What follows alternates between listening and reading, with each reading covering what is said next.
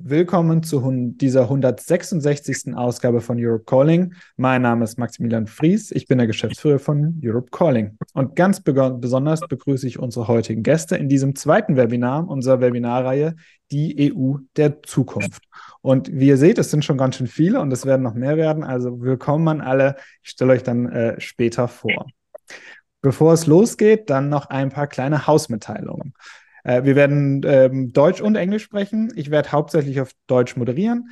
Ihr könnt im Control-Panel unten die Sprache einfach auswählen unter dem kleinen Globus. Ganz herzlichen Dank an unsere beiden tollen Dolmetscherinnen, die da heute dabei sind. Und wie immer bei Europe Calling könnt ihr eure Fragen stellen, die Fragen der anderen bewerten. Bei fast 1500 Anmeldungen ist es der einzige Weg, wie wir wissen, was die Fragen sind, die euch wirklich interessieren. Also macht bitte davon wirklich Gebrauch. Es gibt auch heute auch zwei Räume, einen deutschen, einen englischen. Dann können wir ein bisschen die Fragen mischen. Von daher nutzt das auch gerne. Den Link habe ich gerade in den Chat gepackt. So, und wie immer wird Europe Calling aufgezeichnet und danach auch auf YouTube und als Podcast online gestellt. Beachtet das, wenn ihr mit eurem Namen fragt und nehmt gegebenenfalls einen anderen, aber bitte auf jeden Fall einen Namen nutzen, sonst muss ich immer anonyme Userin sagen oder mir irgendwelche Namen ausdenken. Das ist nicht so schön. So, soweit zu den Hausmitteilungen heute. Und dann beginne ich mit, indem ich euch eine kleine Folie zeige, in der ihr seht, was wir heute machen. Wir werden erstmal von den 5 Europaabgeordneten hören, die Väter und Mütter dieses Reformvorschlages sind, in der Reihenfolge, die ihr hier seht. Je nachdem, wenn noch welche fehlen, ändern wir sie ein bisschen. Aber das sind die kurzen Vorstellungen. Danach hören wir viermal Einschätzungen dazu von BürgerInnenseite Valentina Balzani, von zivilgesellschaftlicher Seite Clara Föller und aus der Seite der Mitgliedsländer von Anton Hofreiter aus dem Vorsitzenden des Europaausschusses im Deutschen Bundestag. Susanna Kasakova von der Charles-Universität in Prag wird vielleicht dazukommen. Sie hat noch ein wichtiges Meeting reinbekommen, das noch unsicher. Wir lassen uns überraschen, wann und wie sie reinkommt. Und danach haben wir natürlich Zeit für eure Fragen. So, und dann letztes, damit wir alle abholen, habe ich jetzt mal hier auf Inspiration von Manuel Müller, dessen Blog ich unten verlinkt habe, für euch alle, dass alle die 5, 6, 7 von 1000 Leute, die wir am Ende hier im Raum sind, wissen, worum es geht. Die Kernvorschläge einmal rausgearbeitet und please disagree und fügt gerne hinzu. Wir werden dann von MMPs noch mehr hören, aber damit ihr alle mal wisst, worum es geht. Also, die Kommission soll kleiner, parlamentarischer, europäischer werden. Das Parlament soll mehr Mitentscheidungsmöglichkeiten bekommen, unter anderem ein Initiativrecht. Von der Einstimmigkeit im Rat soll es hin zu Mehrheitsentscheidungen gehen, soll kein Veto mehr bei Vertragsreform geben.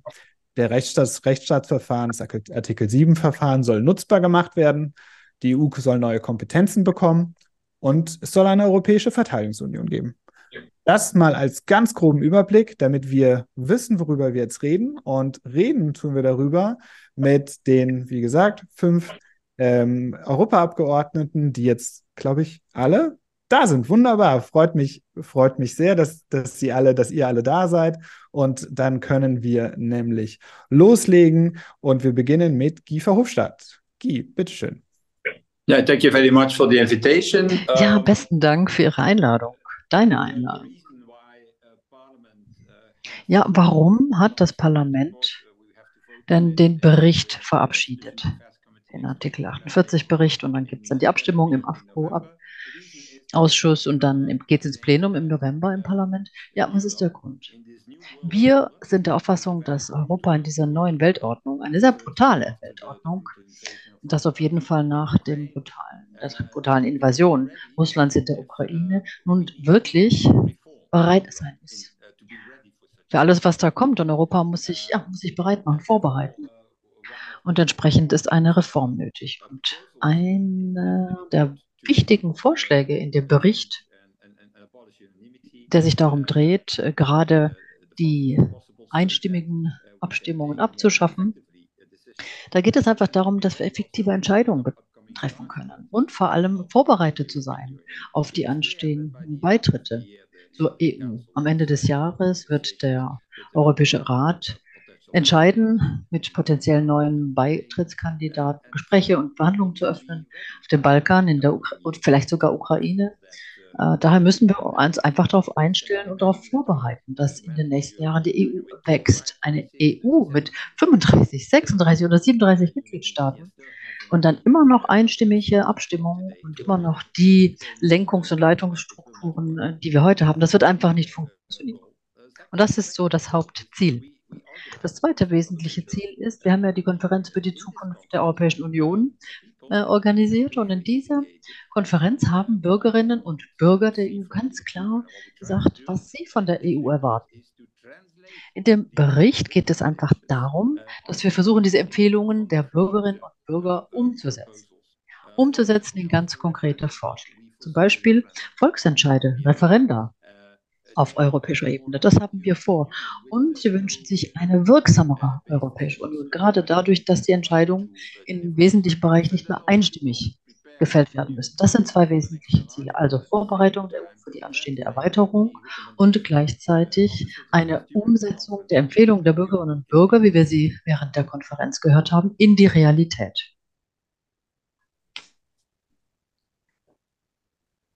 Herzlichen Dank. Dann gehen wir direkt weiter mit Sven Simon von der EPP. Ja, ganz herzlichen Dank auch von meiner Seite für die freundliche Einladung. In der Tat, Guy Verhofstadt hat schon ein paar Punkte vorweggenommen oder schon angesprochen. Wir wollen ein neues Kapitel in der Geschichte der Europäischen Union aufschlagen. 16 Jahre ist das jetzt schon her, dass der Lissabon-Vertrag unterzeichnet wurde. Und wie Guy Verhofstadt gesagt hat, die Welt hat sich seitdem dramatisch verändert. Wenn wir allein mal zurückblicken auf die Finanz- und Staatsschuldenkrise, den Brexit, Migration, der Krieg Russlands gegen die Ukraine, jetzt der Angriff der Hamas und der neue islamistische Terror in Europa. Und deshalb haben wir drei Prioritäten, die wir, glaube ich, alle gemeinsam teilen. Wir wollen, dass die Europäische Union zielgerichteter, handlungsfähiger und demokratisch verantwortlicher wird. Dabei geht es gar nicht so sehr um alte Vorstellungen von Föderalismus, Bundesstaatlichkeit oder auf der anderen Seite ein Europa der Nationen, sondern es geht einfach darum, die Europäische Union besser aufzustellen, handlungsfähiger zu machen, wo es für die Europäer am wichtigsten ist, wo es einfach zählt, handeln zu können. Und deshalb wollen wir eine Verteidigungsunion. Uns ist, denke ich, allen bewusst, dass wir nicht von heute auf morgen eine europäische Armee haben werden, aber zumindest im Rüstungsbereich, im Bereich der Beschaffung und der gemeinsamen Bündnisstrukturen wollen wir einen riesigen Schritt vorankommen.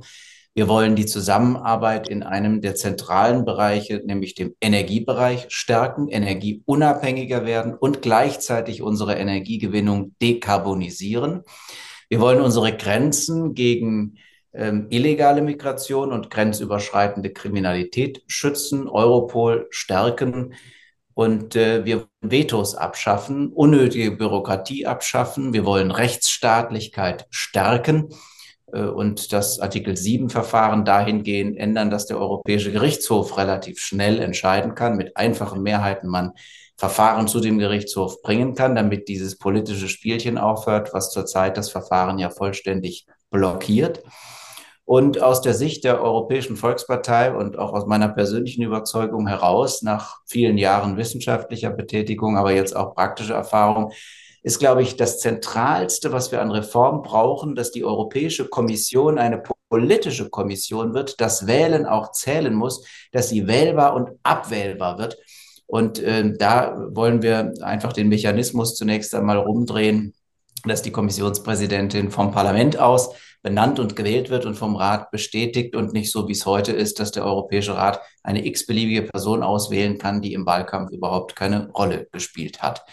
Und es wird dann, wenn wir diesen Bericht hier im Parlament durchbekommen, mit einer hoffentlich breiten Mehrheit im Plenum, sehr stark auf die Öffentlichkeit ankommen. Die Öffentlichkeit muss Druck ausüben. Die Lobbygruppen müssen Druck ausüben auf die mitgliedstaatlichen Regierungen, die sich deutlich skeptischer äußern zu einem Vertragsänderungsverfahren. Und dazu ist halt eben ein Konvent nötig und erforderlich, so steht es in den Verträgen. Und deshalb ist es wichtig, dass es auch Veranstaltungen gibt wie diese, wo sich Menschen informieren können, fragen können, Rückfragen stellen können aus die in Anführungszeichen Experten aus erster Hand, weil wir uns jetzt auch im Parlament eben 1,5 Jahre zusammengesetzt haben und intensiv an Vorschlägen zur Vertragsänderung gearbeitet haben. Herzlichen Dank, Herr Simon. Das war genau on time. Das ist einfach schön, mit Europaabgeordneten zu arbeiten. Die kennen das, dass man nur wenig Zeit hat. Zufall, aber gut, ja. Wunderbar. Es war schon viel Zeit. Dann als nächstes darf ich Gaby Bischoff begrüßen aus der SPD, also der Fraktion der Sozialdemokraten, S&D im Europäischen Parlament. Frau Bischoff. Ja, guten Abend. Danke auch für die Einladung. Ich freue mich, hier dabei zu sein. Und meine zwei Kollegen haben ja schon einiges ausgeführt. Ich möchte da ansetzen, was für uns wirklich handlungsleitend war, war auf der einen Seite, dass wir gesehen haben in der Pandemie und mit dem Krieg, dass Europa zwar Krise kann, dass es da immer die Kurve kriegt und dann auch reagiert, aber unsere Frage war, kann Europa auch Zukunft, gerade angesichts der Herausforderungen, und dass wir sehen, dass wir in vielen Themenfeldern, die essentiell sind, ob das um Migration geht, ob das um die Bekämpfung der Klimakrise geht, ob es um die Digitalisierung geht, dass wir hier nicht nationale Lösungen favorisieren können, weil sie keine ausreichenden Problemlösungen liefern können, sondern dass wir besser und schneller europäische Lösungen brauchen und dass wir uns auch hier fokussiert haben. Neu ist, glaube ich, nicht, dass es im Parlament und gerade im Verfassungsausschuss Vorschläge dafür gibt.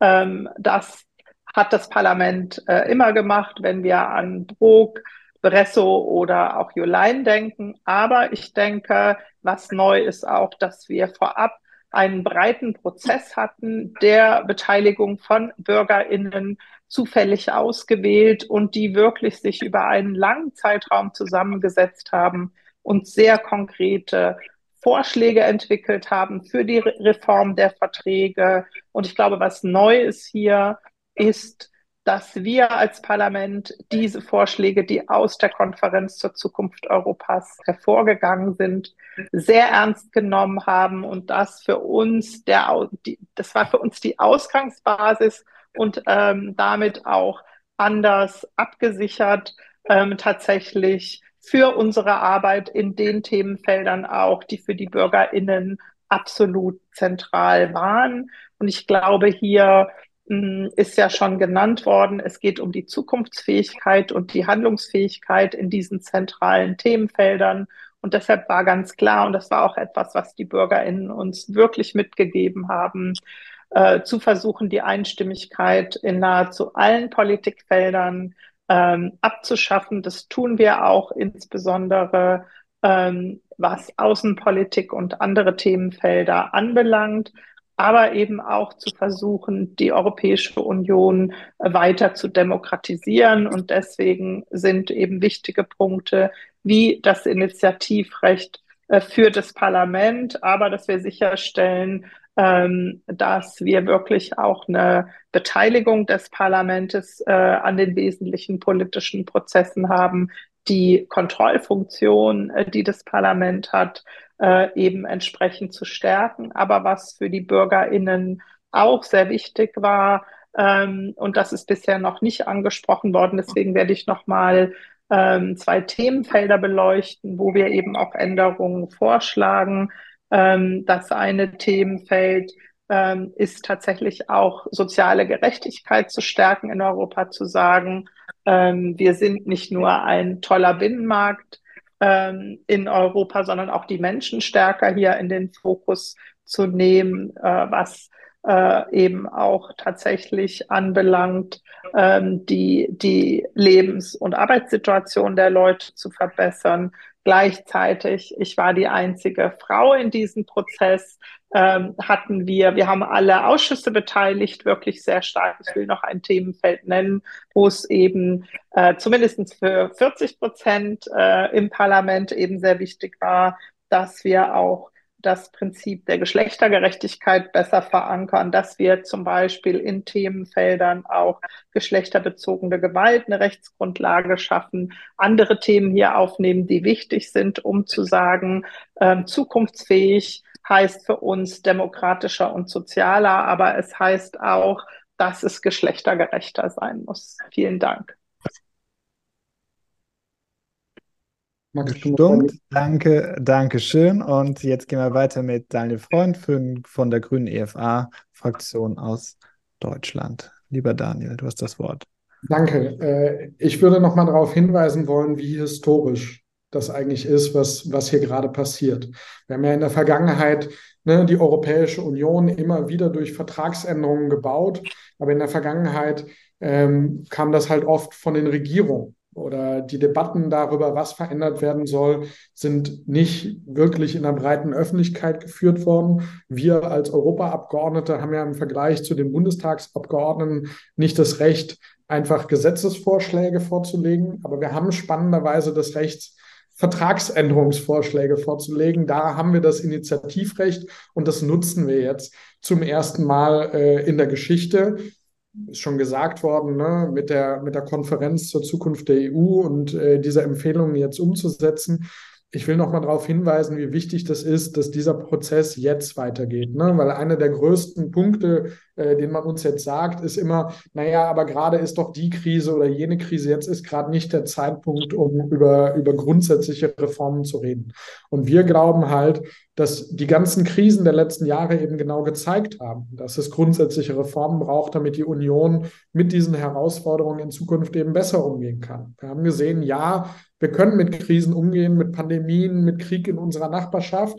Aber in den aktuellen Verträgen führt es häufig dazu, dass wir entweder sehr, sehr lange brauchen, uns nur auf den kleinsten gemeinsamen Nenner einigen können oder dass die Schritte, die wir unternehmen, eben ohne parlamentarische Beteiligung stattfinden. Und das sorgt am Ende dafür, dass die Antworten oft deutlich schlechter sind, als sie wären, wenn man eben das Europaparlament mitbeteiligt und wenn die Abgeordneten aus allen 27 Ländern mitentscheiden, was denn die Antworten auf die großen Fragen unserer Zeit sind. Deswegen bin ich sehr stolz, dass wir das gemacht haben. Das ist ja durchaus auch nicht einfach gewesen. Sven Simon hat eben sicherlich auch Sachen gesagt. Für mich als Grüner würde ich nicht an alle Einzelvorschläge einen Haken dran setzen. Das geht uns, glaube ich, allen so. Aber was wichtig ist, ist, dass es am Ende ein Gesamtpaket gibt, was die Europäische Union wirklich substanziell nach vorne bringt. Demokratischer zu werden, nachhaltiger zu werden, sozialer zu werden und handeln zu können. Das mit der Einstimmigkeit ist ja schon angesprochen worden. Was passiert also jetzt, wenn wir das im Parlament verabschiedet haben? Dann brauchen wir als nächstes die Regierung, die sagen, wir machen einen Verfassungskonvent, wir wollen über diese Vorschläge diskutieren. Spannenderweise ist die Hürde dafür eine der niedrigsten, die wir im EU-Vertrag haben. Es braucht nur eine einfache Mehrheit der Regierung, die Ja sagen, also 14 der 27 Mitgliedstaaten. Und ich glaube, wenn man vor 2,5 Jahren unter den Regierungen gefragt hätte, wer ist denn bereit, nochmal einen Verfassungskonvent oder überhaupt über Vertragsänderungen zu reden, dann hätte man, vielleicht eine Regierung gefunden, vielleicht Macron, ich weiß es nicht, aber es wären sehr wenige gewesen. Und heute, glaube ich, haben wir eine Situation, wo wir dieser Hälfte der Mitgliedstaaten sehr nah sind, sich die Situation jedenfalls in diese Richtung bewegt. Ich arbeite ja viel zu dem, wie Viktor Orbán den Rechtsstaat und die Demokratie in seinem Land kaputt macht.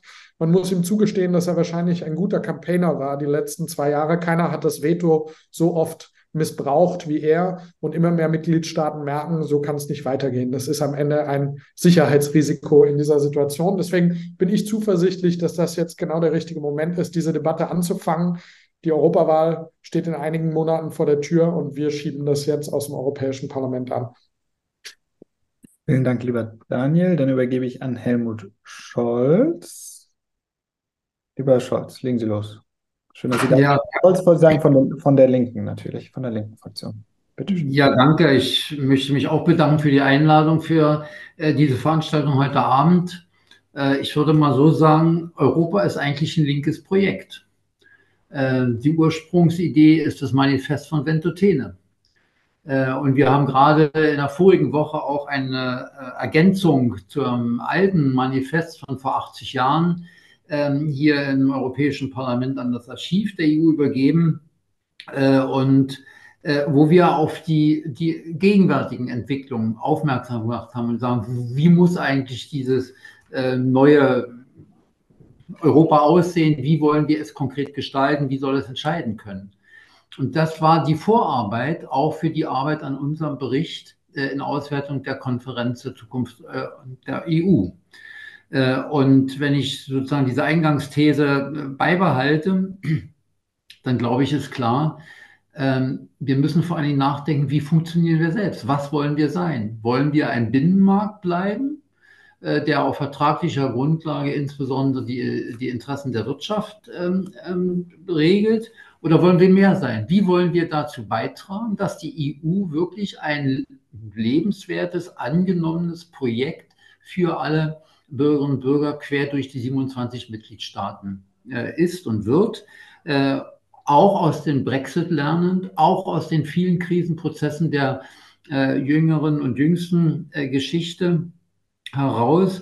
Und deshalb war für uns und für mich gerade diese Zukunftskonferenz eigentlich der Leitfaden. Also nicht so ein Wunschanbauprogramm zu entwickeln, was wollten wir schon immer mal verändern, sondern sagen, konkret die Bürgerinnen und Bürger haben uns empfohlen, den Politikerinnen und Politikern, und zwar auf der EU-Institutionenebene, aber auch in den Mitgliedstaaten. Wir wollen ein soziales Europa, wir wollen eine soziale Union, wir wollen eine Energieunion, wir wollen eine Umweltunion und wir wollen vor allen Dingen und insbesondere die Stärkung der Demokratie. Und das hat dann viel zu tun mit den Fragen der Entscheidungsmechanismen auf der EU-institutionellen Ebene. Und es hat damit zu tun, dass wir auch versuchen, in dem Anrufen des Rates mit dem konkreten Papier auch deutlich machen, in den Feldern, in denen wir inhaltliche Vorschläge unterbreiten, hat die Zukunftskonferenz Handeln und Aktion gefordert. Und am 9. Mai vor einem Jahr in Straßburg haben sich alle Anwesenden Präsidentinnen der drei Institutionen auch verpflichtet, genau das auf den Weg zu bringen. Also wir stehen im Wort. Vielleicht noch zwei Dinge, die aus meiner Sicht ganz wichtig sind. Wir leben ja nicht unbewusst, ohne Kenntnis von Raum und Zeit. Wir leben in einem Europa, das nach wie vor von gravierenden Herausforderungen gefordert ist. Der Krieg in der Ukraine, aber auch das, was gegenwärtig an der Grenze zwischen Kosovo und Serbien abläuft, oder das unvorstellbare Leid, dass die Hamas-Terrorattacke über die jüdische Bevölkerung in Israel gebracht hat und jetzt das in der Nachfolge unermessliche Leid der palästinensischen Zielbevölkerung, die praktisch auch Geisel dieses Nahostkonflikts oder das Wiederaufflammen des Nahostkonflikts geworden sind, die brauchen auch ein Agieren der EU. Und insofern, glaube ich, ist es auch richtig, dass wir über die Frage, wie wollen wir Außen- und Sicherheitspolitik gestalten, wie soll eine Verteidigungsunion aussehen? Und da habe ich als Linker natürlich eine ganz andere Antwort als viele andere Kolleginnen und Kollegen im Raum.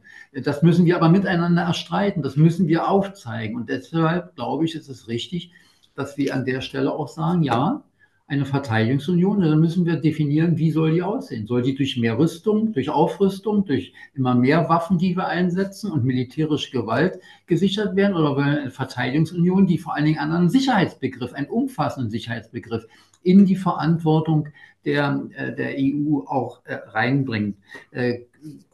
Das vielleicht nochmal auch gesagt, deshalb habe ich dazu auch in unserem Bericht einen kurzen Statement drin, wie ich es denken würde, wie wir dann auch im Konvent, wenn er dann kommt, eigenständige Ideen mit einfließen lassen, weil wir werden nur in dieser Gesamtheit einer Veränderung heutiger EU-Politik auch Zukunft gewinnen. Und das, finde ich, ist das Spannende. Das war das Einladen, das Zusammenführende des Agierens der 5 Co-Berichterstatterinnen. Und ich bedauere es auch, dass der polnische, ursprünglich mit an Bord seiende Co-Rapporteur von der ECR, Herr Wolski, dann zu Ende gesagt hat, es ist nicht das Europa, das er will. Und damit wird auch die zweite Herausforderung, klar.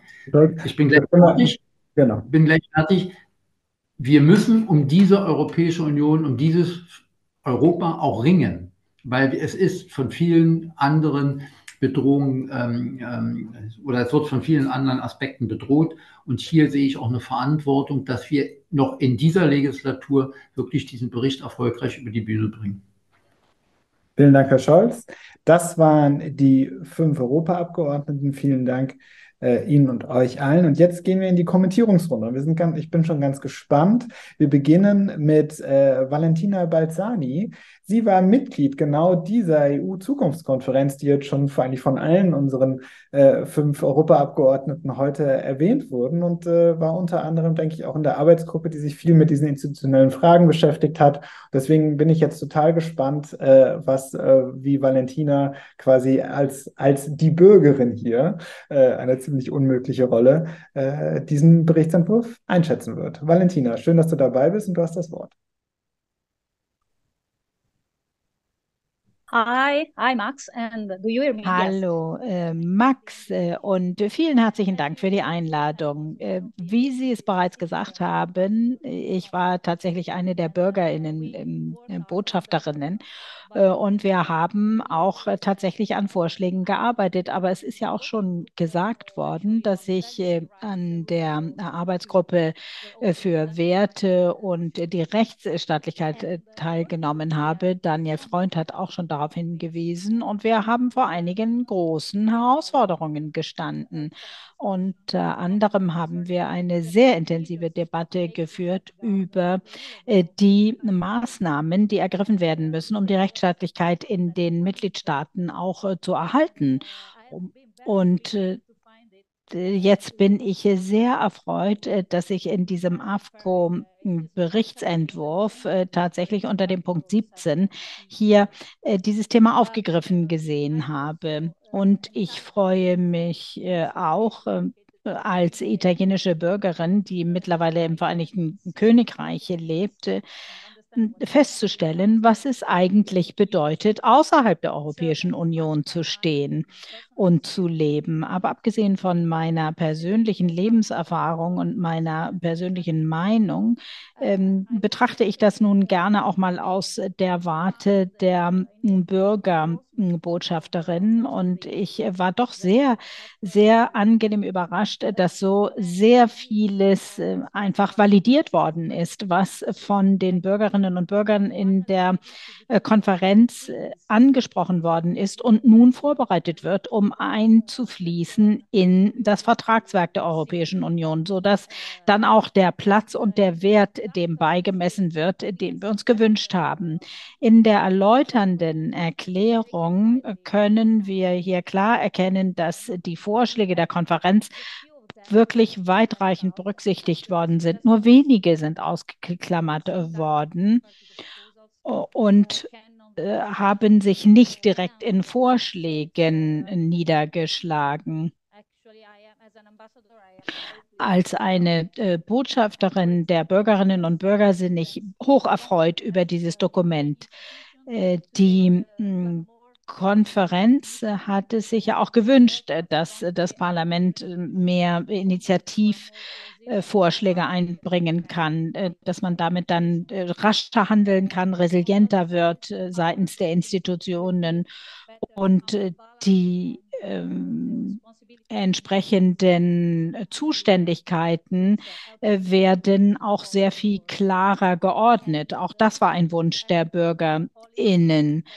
Gemeinsame Politiken sollen auf europäischer Ebene angegangen werden, zum Beispiel bei den sozialen Rechten, Klima, Umwelt, Bildung, Energie, Außenangelegenheiten und Ähnliches mehr. Und hier gibt es etliche Vorschläge, wie das mit unterschiedlichen Aufgaben verteilt werden kann. Und wir können jetzt wirklich auch feststellen, dass unsere Forderungen aufgegriffen worden sind.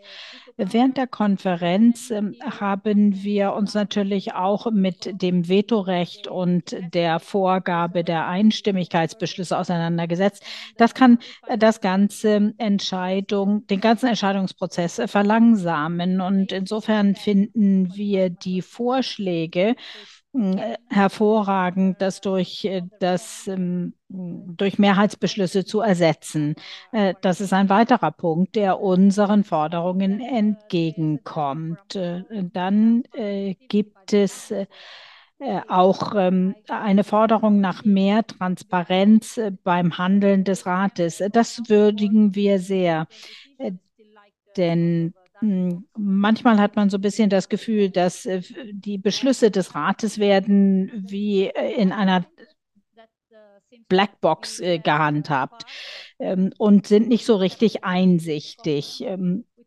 Und dann gibt es noch diesen einen Punkt, die Bekämpfung der Bestechung und wirtschaftliche und finanzielle Straftaten, von denen wir der Überzeugung sind, dass sie die Funktionsweise der Demokratie schmälern könnten. Und wir hoffen, dass auch dieser Punkt noch aufgegriffen werden kann in der Diskussion, die sich ja im Parlament noch anschließen wird. Vielleicht fließt das dann auch noch ein in die Vertragsänderungen.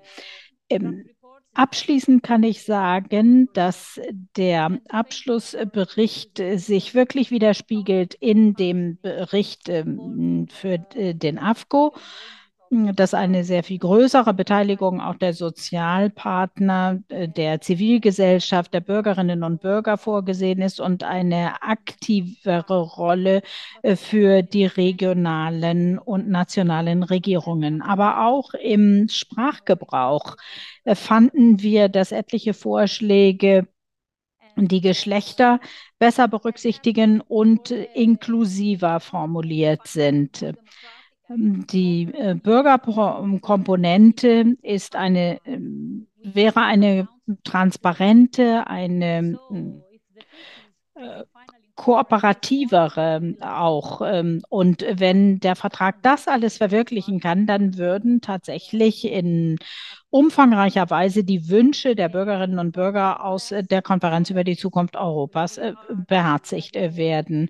Aber wir wissen, dass es ein harter und schwerer Weg werden wird, das alles zu verwirklichen. Und es wird noch lange dauern, bis einige Vorschläge sich vielleicht endgültig durchsetzen. Aber auf jeden Fall ist das Versprechen eingehalten worden, die BürgerInnen anzuhören. Und wir hoffen natürlich nun, dass der Abschlussbericht nicht einfach zur Seite gelegt wird, sondern dass die Vorschläge tatsächlich verwirklicht werden. Ganz herzlichen Dank, Valentina, dafür. Ich glaube, da ist noch vieles dabei, wo auch unsere Europaabgeordneten gerne sicher in der Diskussion dann auch noch drauf eingehen. Wir gehen aber erstmal weiter zu Clara Föller. Clara Föller ist Präsidentin der Jungen Europäischen Föderalisten in Deutschland. Und liebe Clara, freuen uns jetzt sehr auf das, was du zu sagen hast. Yes, thank you so much. I will stick to English, however. Well, first of all, ich werde tatsächlich Englisch sprechen. Ich möchte zunächst einmal Sie dazu beglückwünschen, dass sehr viele der Forderungen aufgegriffen worden sind, die wir als junge Pro-Europäer schon seit Jahren vertreten und vorgetragen haben. Und ich kann mir schon vorstellen, wie schwer es war, hier einen Kompromiss zu finden. Aber das ist ein echter Meilenstein. Und ich wünsche Ihnen jetzt wirklich alles Gute für die nächsten schweren Schritte und ich hoffe, dass es dann vorangehen wird. Sehr, sehr vieles ist ja schon jetzt gesagt worden, aber ich möchte an der Stelle auch darauf hinweisen, dass es immer noch zwei Engpässe in der Europäischen Union gibt. Einmal fehlt es der Union an Handlungsfähigkeit und dann an einer wahrhaftigen europäischen Demokratie. Im ersten Fall, glaube ich, könnte man etliche Beispiele benennen, wo die Europäische Union nicht handlungsfähig ist und nicht rechtzeitig handeln kann. Und da ist ja auch schon in in der Zukunftskonferenz sehr viel vorgeschlagen worden, wie man das angehen könnte.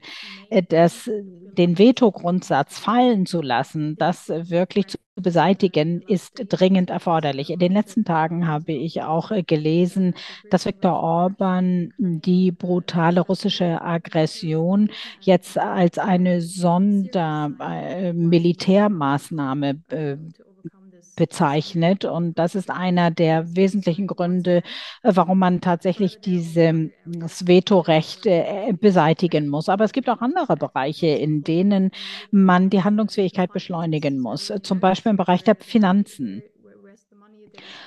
Wo das Geld ist, sitzt auch die Macht. Das weiß jeder. Und die Europäische Union ist sehr groß, aber sie braucht natürlich eine stabile Finanzgrundlage, damit sie überhaupt handlungsfähig ist und etwas unternehmen kann mit den Geldern, die ihr anvertraut sind. Und dann gibt es die ganze Diskussion über die Erweiterung. Und in dem Punkt möchte ich noch gerne hinzufügen, dass es doch sehr viele Menschen da draußen gibt, die sagen, dass es zunächst einmal eine Erweiterung geben sollte und dann könnte man über die Vertragsreform sprechen und über die Verfassung. Aber in dem Punkt möchte ich Sie wirklich bestärken in der Einschätzung, dass das nicht möglich ist. Das ist ja auch von der deutsch-französischen Sachverständigengruppe bestätigt worden, dass es keine Erweiterung geben kann, wenn es nicht auch eine Vertragsreform gleichzeitig gibt. Aber lassen Sie mich noch zum zweiten Punkt kommen, zur Stärkung der europäischen Demokratie. Wir müssen hier Folgendes verstehen. Im Herzen der Europäischen Union oder im Kern der Europäischen Union steht der Bürger oder die Bürgerin. Und diese Menschen muss man hören und den Menschen muss man ein Instrument an die Hand geben, um ihre Stimme tatsächlich zu vermitteln. Und sie müssen auch die Ermächtigung erhalten, sich zu beteiligen an den Entscheidungsprozessen. Und die Europäische Union ist eben nicht mehr heute nur ein Wirtschaftsprojekt, sondern eine politische Union, die Politiken beschließt, die tatsächlich eine echte Auswirkung auf die Menschen haben. Und das alleine reicht schon aus, um zu verlangen, dass die Menschen stärker beteiligt werden an den Entscheidungen und dass sie die Macht dazu auch bekommen. All diese Beschlüsse, die ihr Leben letztlich auch beeinflussen. Deshalb muss die europäische Demokratie erweitert werden, die parlamentarische Demokratie. Und darauf gehen Sie auch ein in Ihrem Bericht. Und ich finde das ausgesprochen wichtig. Eine Stärkung des Parlaments, einmal im Punkt des Initiativrechts, aber auch bei der Frage der Nominierung des Präsidenten oder der Präsidentin der Kommission und auch bei der Mitbestimmung der Zuständigkeiten ist wichtig, aber auch das Spitzenkandidatenprinzip ist wichtig. Das macht ja aber dann auch nur Sinn, wenn man transnationale Wahllisten erstellen kann. Die ganze Reform der Demokratie, die muss natürlich auf verschiedenen Ebenen stattfinden und ist sozusagen die Summe von diversen Reformen. Und dann gibt es noch einen Punkt, den ich besonders als junger Mensch ansprechen möchte. Wenn wir von einer Verfassung sprechen, dann müssen wir auch von jungen Menschen, von jungen Europäerinnen und Europäern sprechen, die auch im Kern der Europäischen Union stehen. Die brauchen auch die Mittel, um ihre Stimme zu erheben, um ihr Gehör zu verschaffen, um beteiligt zu werden an Entscheidungsfinden. Und es gibt ein Beispiel, nämlich den Europarat. Im Europarat können die jungen Menschen ihre Stimme erheben und können auch Entscheidungen mittreffen. Da gibt es ein sogenanntes Co-Management, wo von den Jugendorganisationen gewählte VertreterInnen gibt, die auf der gleichen Ebene wie die Mitgliedstaaten ein Mitbestimmungsrecht haben und Beschlüsse mitfassen in Angelegenheiten, die für sie von Bedeutung sind. Und ich glaube, dass das sehr gut wäre, das auch in der Europäischen Union zu haben. Denn hier wird sehr häufig über die jungen Menschen gesprochen, die die Zukunft der Europäischen Union sind. Und das sind sie ja auch, aber sie haben nur sehr geringe Möglichkeiten, sich einzubringen. Und wenn wir über die Erweiterung nachdenken. Und wenn man mal betrachtet, was für ein Bevölkerungsprofil die haben, Albanien, Moldau, dann sind es die jungen Menschen, die wir erreichen müssen. Das sind die jungen Menschen, die da ganz besonders die Zukunft der Länder ausmachen. Und sie brauchen eine Perspektive. Sie brauchen auch die Mittel, um mitmachen zu können. Aber wie ich schon eingangs gesagt habe, erst einmal viel Glück für all das, was noch kommen muss. Und ich finde die Diskussion sehr spannend. Vielen Dank, Clara. Dann schließt ab mit dem letzten Wort in unserer Runde hier Anton Hofreiter, Mitglied des Bundestages und Vorsitzender des Europaausschusses des Deutschen Bundestages. Liebe Toni, schön, dass du bei uns bist und du hast das Wort. Ja, vielen Dank. Erstmal einen guten Abend an alle und vielen Dank für die spannende Veranstaltung und wirklich eine Gratulation ans Europaparlament und an die 5 BerichterstatterInnen für diesen tollen Bericht. Nämlich, da zeigt sich, dass überparteiliche Zusammenarbeit zwischen den demokratischen Fraktionen, wenn man einen ehrlichen Diskussionsprozess hat, einfach wirklich tolle Ergebnisse zeigen kann. Und ich finde den Bericht wirklich sehr, sehr gut. Ich finde auch richtig, dass er jetzt kommt, denn die Europäische Union ist so gefordert wie schon lange nicht mehr, denn wir leben einfach in einer äußerst unsicher gewordenen Welt. Wenn man daran denkt, wie die Klimakrise eskaliert ist mit gefährlichen Folgen für Menschen auf der ganzen Welt, aber inzwischen auch längst bei uns in Europa. Wenn man sich anschaut, wie viele Menschen auf der Flucht sind, wenn man sich die Herausforderungen durch autokratische Regime, man denke zum Beispiel an China, sowohl in ökonomischer Natur als auch in demokratischer Natur anschaut und dann die ganzen Krisen und Kriege, nämlich zum Glück ist es bis jetzt gelungen zu verhindern, dass China Taiwan angreift oder auch nur blockiert oder eingreist. Aber wir haben bereits reihenweise Kriege. Wir haben auch Kriege, die wir häufig vergessen und wo die Europäische Union vielleicht nicht an allererster Stelle im Lied ist, wenn man zum Beispiel an den schrecklichen Bürgerkrieg in Äthiopien denkt, der 500.000 Menschen das Leben gekostet hat. Aber wir haben Krieg mitten in Europa seit dem zweiten Überfall Russlands auf die Ukraine. Wir haben die Kosovo-Krise von Serbien, von Vučić ausgelöst. Wir haben die Flucht von ca. 100.000 Armeniern aus Aserbaidschan. Wir haben die schrecklichen Terrorangriffe der Hamas auf Israel. Das alles fordert die Europäische Union deutlich mehr. Auf der anderen Seite kann man auch der Europäischen Union gratulieren, dass sie nämlich trotz ihrer zähen und schwierigen Entscheidungsmechanismen, ihrer Einstimmigkeit auf diese Herausforderungen, es ist vorher schon gesagt worden, die Europäische Union kann Krise, deutlich besser reagiert hat, als das viele erwartet hätten. Wer hätte der Europäischen Union zugetraut, dass sie über 10 Sanktionspakete gegen Putin und Russland erlässt, trotz Orbán? Wer hätte der Europäischen Union die Flexibilität zugetraut, dass sie die Friedensfazilität so effizient für die Unterstützung der Ukraine nutzt? Wer hätte der Europäischen Union zugetraut, dass sie sowohl in ökonomischer Hinsicht mit an vorderster Front bei der Debatte ist, wenn man zum Beispiel an den Raw Materials Act und an den Chips Act denkt?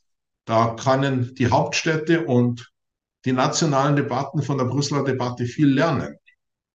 Oder wenn man an den Green Deal denkt, letztendlich ist die Brüsseler Ebene zum Treiber für Umweltpolitik und damit dem Schutz unserer eigenen Lebensgrundlagen in ganz Europa geworden. Also ich glaube, dass die Brüsseler Ebene ganz stark unterschätzt ist, aber trotzdem ist es sozusagen notwendig und richtig, aufgrund der immer schneller werdenden Krisen, dass die Europäische Union schneller handlungsfähig wird.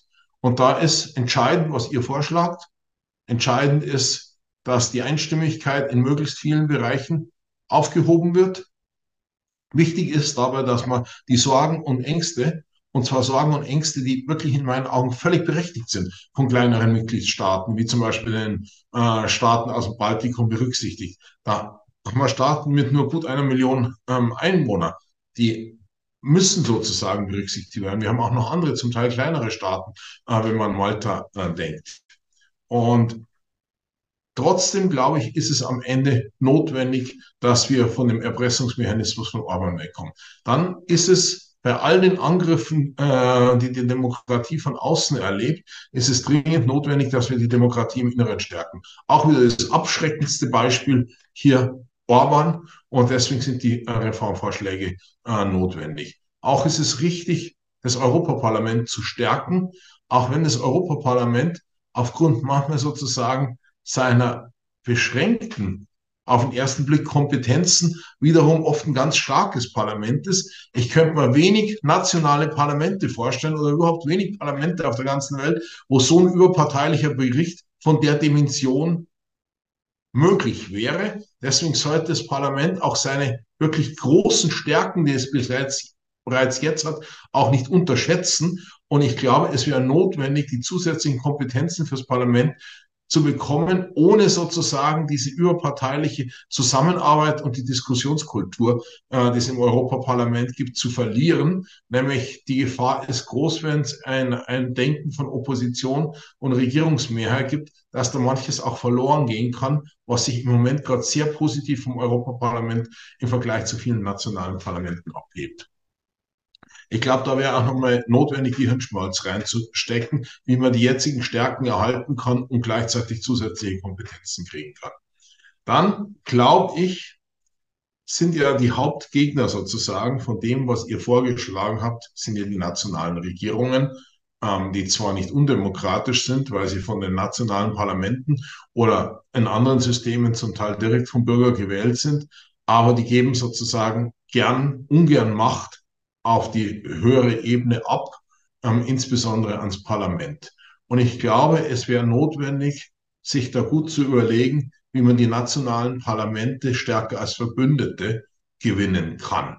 Und ich glaube, auch wenn ich da nicht sofort alle Ideen präsentieren kann, nur die grüne Karte sozusagen, also das Initiativrecht für die nationalen Parlamente, glaube ich, ist da ein Tick zu wenig, um nationale Parlamente zu motivieren, als echter Verbündeter des Europaparlaments für eine stärkere Stärkung des Europaparlaments, für einfachere Entscheidungswege, für weniger, ja, letztendlich für weniger Vetomöglichkeiten zu gewinnen. Glaube ich, müsste man sich noch das eine oder andere überlegen. Aber ich glaube, neben dem Dialog mit den Bürgerinnen und Bürgern, der zentral ist, glaube ich, sind die potenziell besten Verbündeten für das Europaparlament nationale Parlamente oder generell Parlamente untereinander. Und wir sollten uns auch neben dem, was es bereits gibt, stärkere Zusammenarbeitsformate überlegen zwischen nationalen Parlamenten und Europaparlament, die auch eine Relevanz entfalten. Es ist schon mal schön, wenn man sich trifft und miteinander diskutiert, aber die auch eine Relevanz entfalten. Nämlich dann, glaube ich, ist die Chance nochmal deutlich stärker, wenn sich das Europaparlament mit möglichst vielen nationalen Parlamenten verbündet, dass wir gegen die Regierungen als selbstbewusste Parlamentarier mit Unterstützung der Bürgerinnen und Bürger, denn ganz viele der Vorschläge sind ja letztendlich übernommen aus der Bürgerkonferenz, dass wir dann eine Chance haben, das auch durchzusetzen, gegen, mit und in Unterstützung der nationalen Regierungen. Vielen Dank. Vielen Dank, Toni, und vielen Dank allen. Ich glaube, gerade der Punkt mit der Zusammenarbeit der Parlamente untereinander ist ja eigentlich super, dass wir dann hier auch dann 5 Europaabgeordnete haben, und würde gerade eigentlich sagen, wir haben jetzt schon 80 Fragen aus dem Publikum. Die werden wir eh nicht alle schaffen, aber wir werden es versuchen. Was ich aber gerne machen würde, es kamen jetzt ja sowohl von Valentina, von Clara als auch von Toni einige Punkte auch als Kommentierung. Und ich würde gerne den Europaabgeordneten jetzt jedem von euch 1 Minute Zeit geben, vielleicht sich einen Punkt rauszunehmen, den zu verstärken, zu kommentieren, anzusprechen, damit wir von euch nochmal ein Gefühl, ein Feedback bekommen, was vielleicht euch als Feedback besonders wichtig war oder wo ihr noch eine Meinung zu habt, wo ihr was verstärken wollt, was abschwächen wollt. Das würde ich jetzt in derselben Reihenfolge machen, wie wir es vorher gemacht haben. Und ach, bevor wir anfangen, mit Guy darf ich dann gleich anfangen, gerade die Rückmeldung darauf. Ich poste auch nochmal die Links zum Bericht in Deutsch und Englisch in den Chat, weil das auch gefragt wurde. Dann kann auch nochmal alles nachgelesen werden. Guy, Reaktion auf was du gehört hast. 1 Minute. You need to turn on your microphone, Guy. Oh, Guy, we can't hear you. So, thank you very much. Wunderbar, vielen Dank.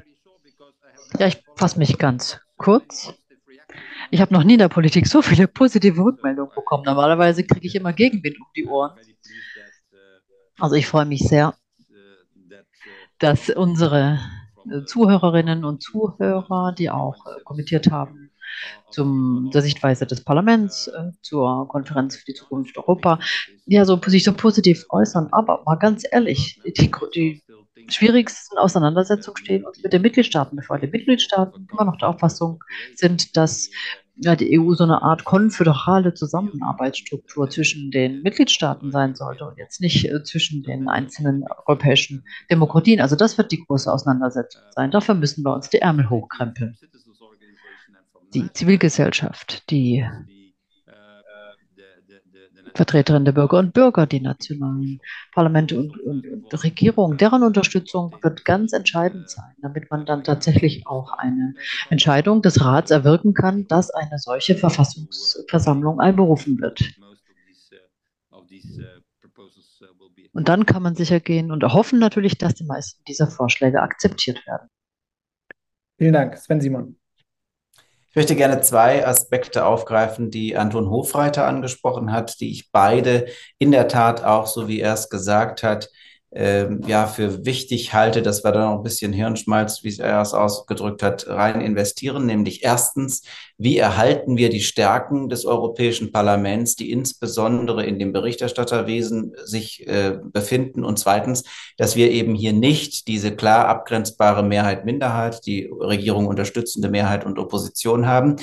Das macht das Europäische Parlament sehr, sehr stark.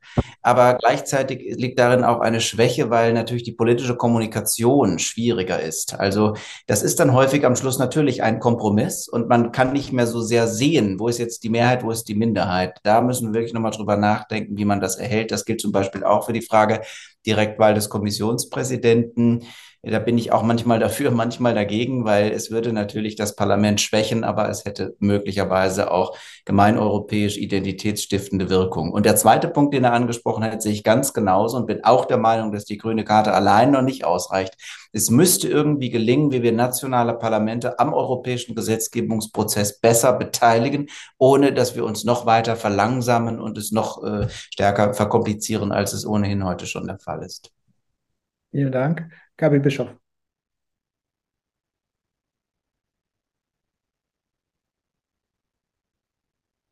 Ja. Yes, now it works. Thank you very much. Jetzt müsste es funktionieren. Vielen Dank. Zunächst einmal habe ich Englisch gesprochen, weil ich gerne Valentina antworten möchte. Zunächst einmal vielen herzlichen Dank für das positive Feedback aus der Warte der BürgerInnen, die an der Konferenz teilgenommen haben. Das ist in der Tat sehr wichtig und wir haben auch sehr viele Vorschläge aufgegriffen, allerdings nicht alle.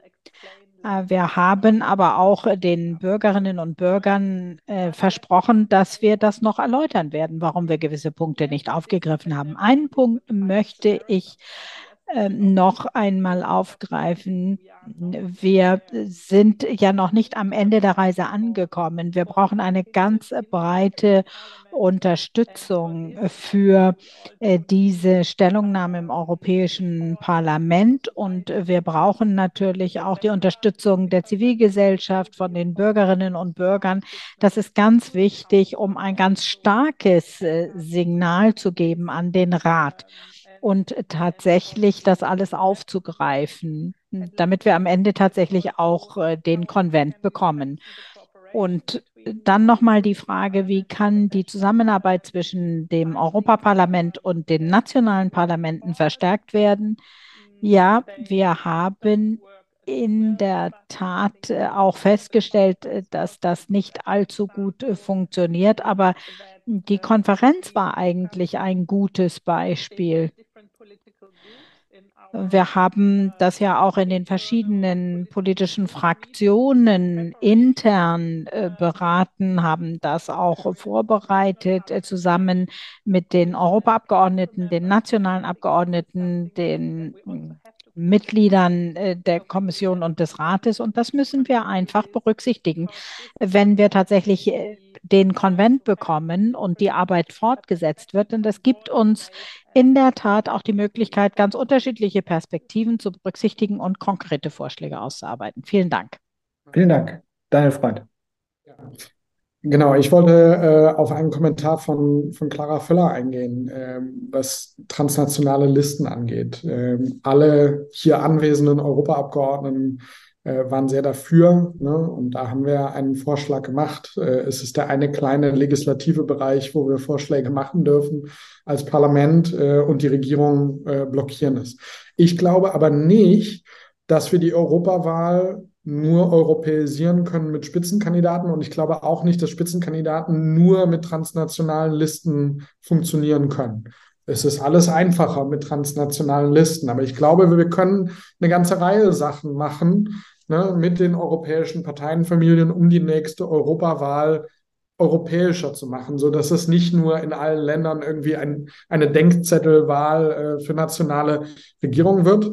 Die Verantwortung liegt am Ende bei jedem, bei jeder von uns, wie wir in diese Kampagne gehen, welche Themen wir nach vorne stellen.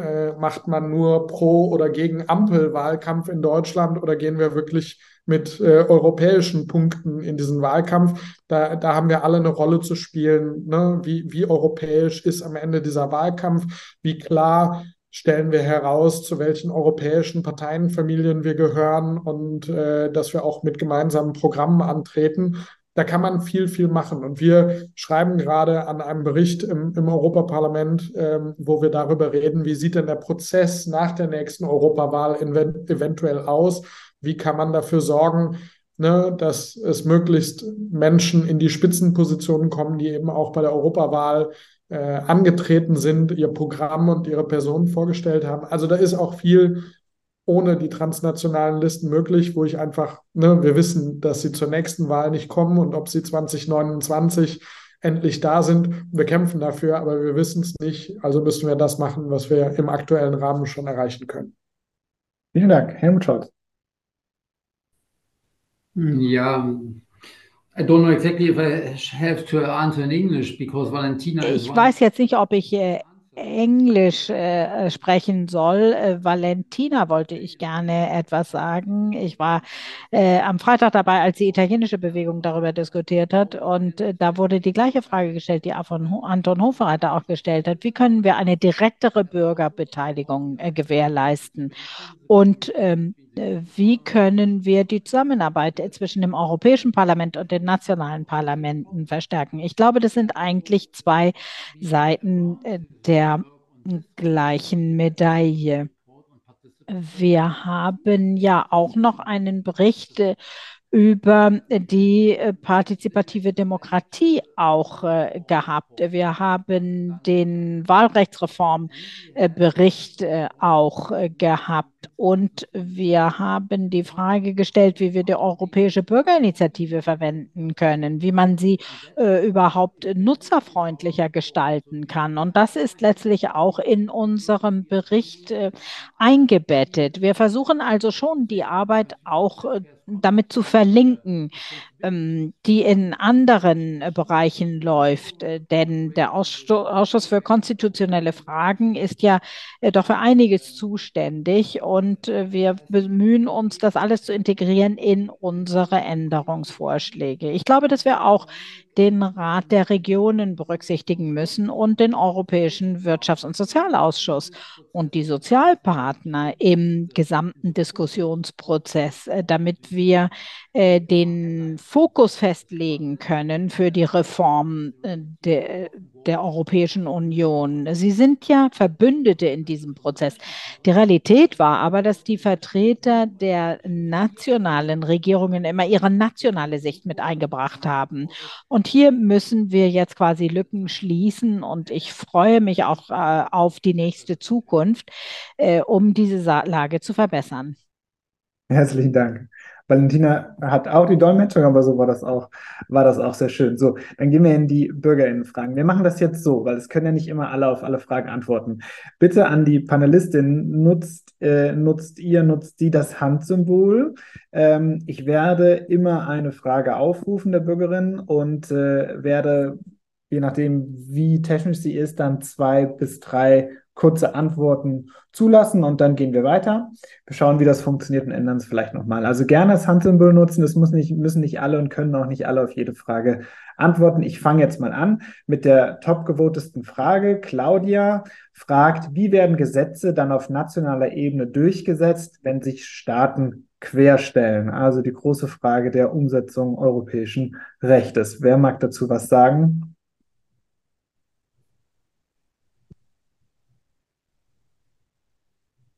Daniel? Ja, schieß los.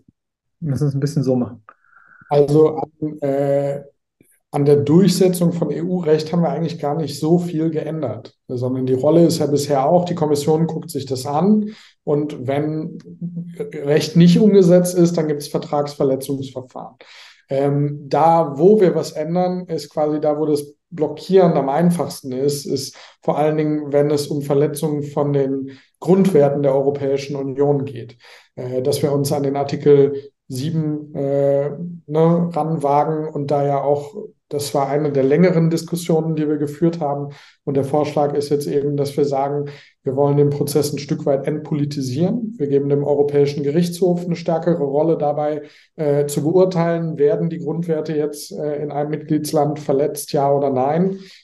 Und bei der Entscheidung dann darüber, wenn dem so ist, wie wird das Mitgliedsland sanktioniert.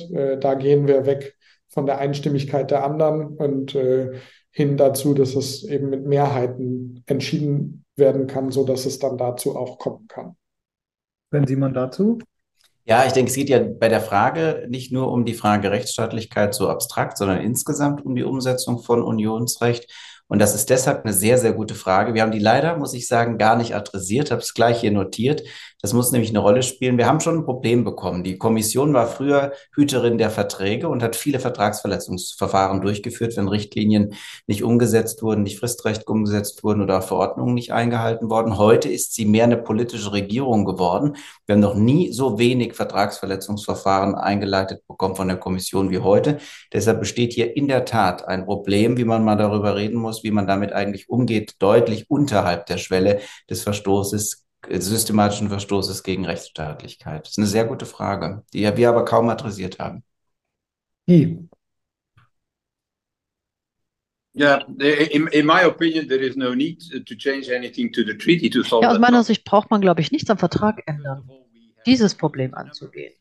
Wir haben zunächst mal die Zahl der Instrumente reduziert. Das war schon im Lissabonner Vertrag so. Das war ja einer der ganz großen Knackpunkte bei der damaligen Versammlung.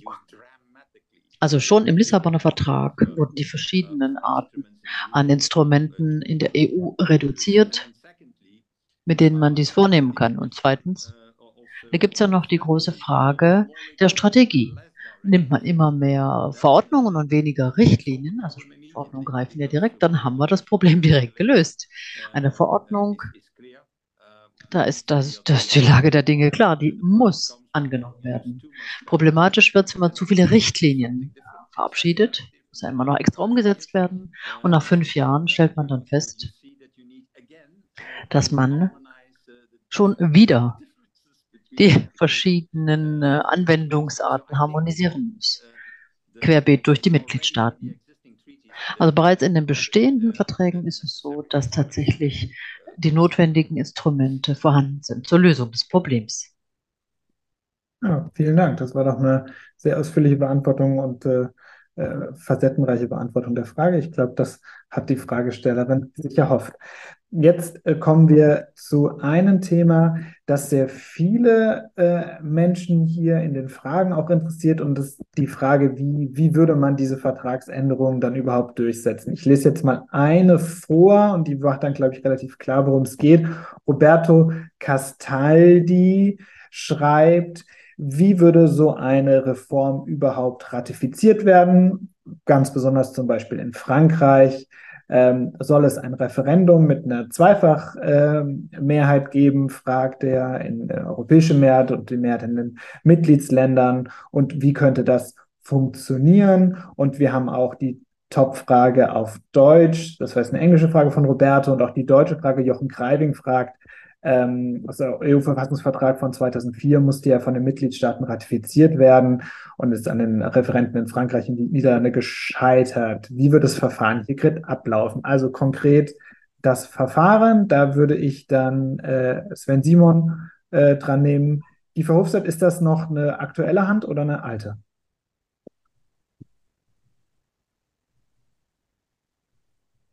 Ein alter Amt. Sven Simon.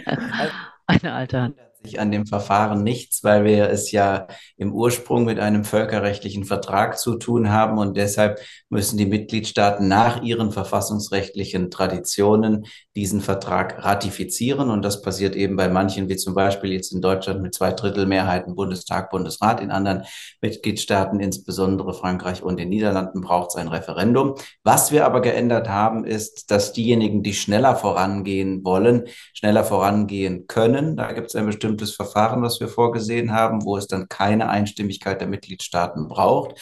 Das ist das Stichwort, da können wir gleich die nächste Frage mit beantworten. Kerneuropa, ein Europa der zwei Geschwindigkeiten. Das haben wir im Grunde ja bereits schon. Nicht alle Mitgliedstaaten der Europäischen Union sind auch Vertragsparteien des Schengener Abkommens zum Beispiel. Es gibt aber auch EFTA-Staaten wie die Schweiz oder Norwegen, die Schengen-Abkommen-Mitglieder sind, aber nicht Vertragsparteien des Binnenmarktes. Also natürlich ist es besser, wenn alle zusammen vorangehen, aber wir haben einen Mechanismus gefunden, wie auch einige zunächst vorangehen können. Aber grundsätzlich ist der Mitgliedstaat nur dann daran gebunden, wenn er den Vertrag auch ratifiziert. Das Völkerrecht, daran ändern wir auch nichts, können wir auch nichts ändern dran. Sehr schön. Gaby Bischoff dazu.